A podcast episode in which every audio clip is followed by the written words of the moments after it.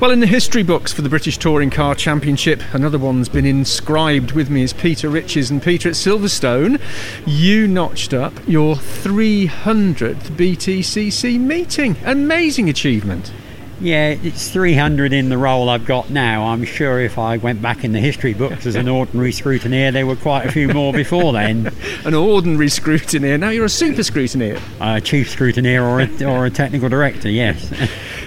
How have, how have things changed over that time? I mean, massive technical changes, rule changes, car changes, circuit changes. I mean, wha- wha- what's it been like to watch that come and go? Where we were in 93 when I started, I mean, I had a set of scales and a, and a device to check the rev limit and, and a measuring box, and, and we'd just come on leaps and bounds.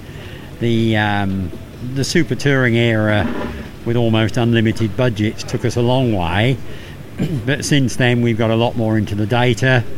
Um, and we move on every time. Uh, Have all of those technical changes been for the better, do you think, Peter? I mean, sometimes people say that progress isn't always a good thing. Um, I think yes, the playing field's a lot more level than it used to be. I think if you go back to the beginning of my era, almost bending the rules was a hobby.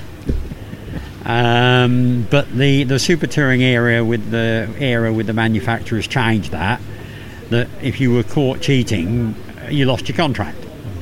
Um, and now there, there's two levels of getting it wrong. There, there, there's the the unfortunate error of the wrong tyre on the wrong car, or slightly underweight, or a wing angle, or something like that.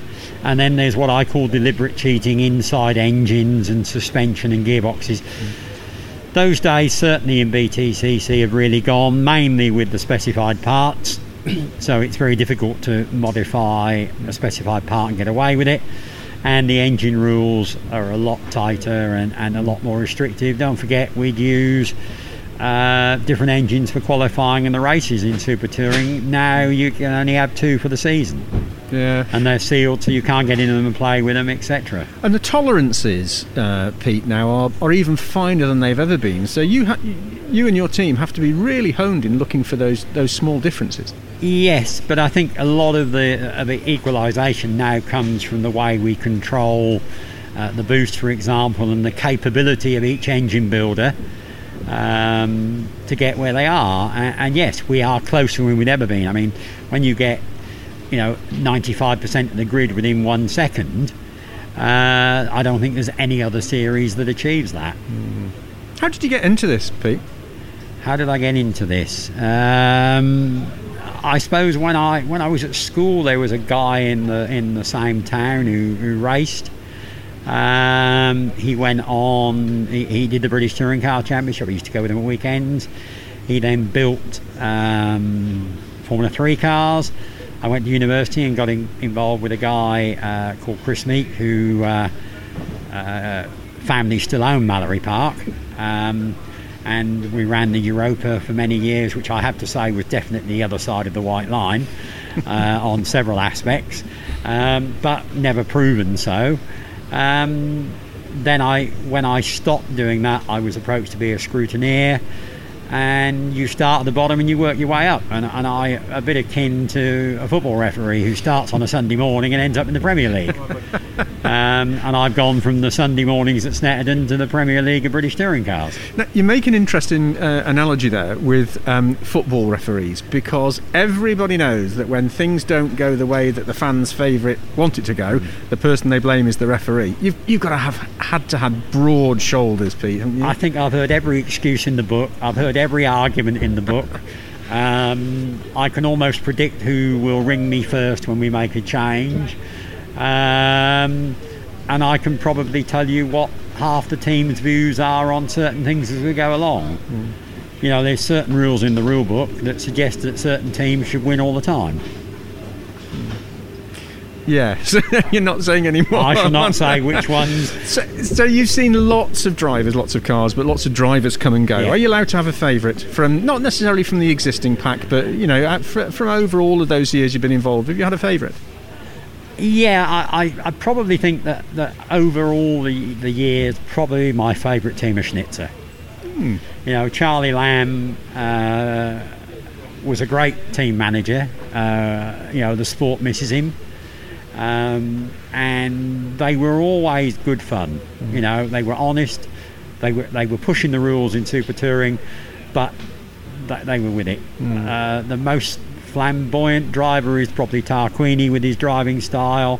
I mean, there's some wonderful pictures of him from Donington in super touring days on two wheels, uh, and and such like. Um, and then you've got you know the, the honest rogues of John Cleland and company. Um, so yes, um, I, I think uh, there's always been good drivers through the eras, but you can't really compare them. You know, at the moment, oh, hard to say, but probably the guy who's leading the championship is, pr- you know, he's pretty good. Um, Absolutely. um, So, uh, do you get much chance to watch the actual racing? no, I watch it on ITV4 during the week on catch up, or on, or I record it. In fact, I've still got three events this year to get up on. But that's nice to know because you're you're you're there and you're focused, and I know it's, it's keeping it in the family with Sam as well, yeah. and um, it's. I, I guess I'm trying to work out whether or not you still get excited by the racing, or are you excited more by the technology that you have to uh, be scrutineer for. I think it, it- it's a bit like a drug is motor racing. Um, unfortunately, this year I don't see as much at the circuits as I used to because I can't spend my time in other teams' garages, and so I probably would watch a good half on either on a pit wall monitor or in a garage monitor during the races if not a lot was going on in the pits. This year I've, I've had to watch more on the TV. Uh, yeah, I mean a good close fight is, is always worth looking at. Of those 300 meetings, have you have you estimated how many actual races you've you've overseen?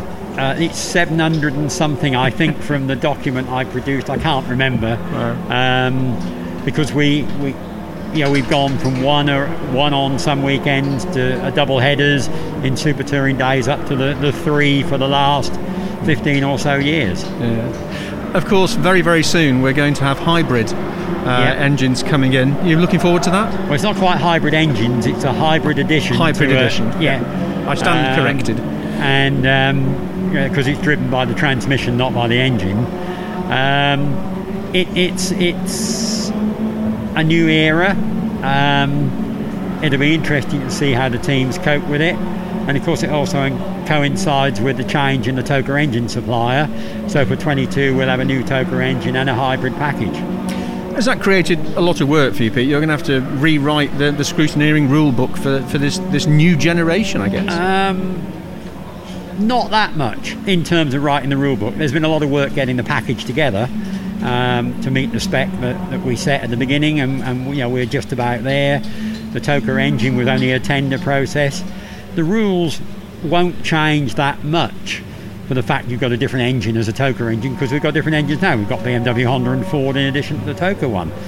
As far as the hybrid goes, it'll be the manual of how you fit it and how you use it you know, and that that will take a bit of playing with, and, and we're fairly open-minded at the moment of how much freedom they can have with it, but we may find there's too much freedom, and we have to restrict it when you can use it a little bit. But And that time will tell. and, and they'll be looking for new ways of bending the new regs, I guess. yeah, but you know, with a data logger and a good Cosworth team, you can you can just program it to pick up all that stuff, and it will soon turn. There's always somebody watching, isn't there? Yes. Um, Peter, just finally, um, looking over the horizon, what do you hope for in terms of this championship and the way that your role and the people who will come after you, what do you hope that it will continue to achieve? It's still uh, probably one of the best national championships in the world. Um, we've always set a trend with British touring cars. We've been leading forward. Uh, once we've got the new engine and hybrid out of the way, I hope the boys can pick it up and carry it on and, and work out what to do next. Fantastic. Uh, a great achievement, Pete, and uh, really good to see you here. We're at uh, Croft this weekend, and it's, uh, it's going to be a windy and cold one, I think, isn't it? Uh, yeah, it's the first time I've been at Croft uh, in uh, October since before it closed in about 78 or 79. So, yes. It's been an interesting season. But, but we can come here in June, it can be very wet. Ab- so- abso- absolutely, Pete. Yeah. Great to catch up. It's been an interesting season and fascinating. Congratulations once again. Thank you. uh, on that milestone. You're in the record books. Well done. Again. Jank, thanks, Pete. Thank you.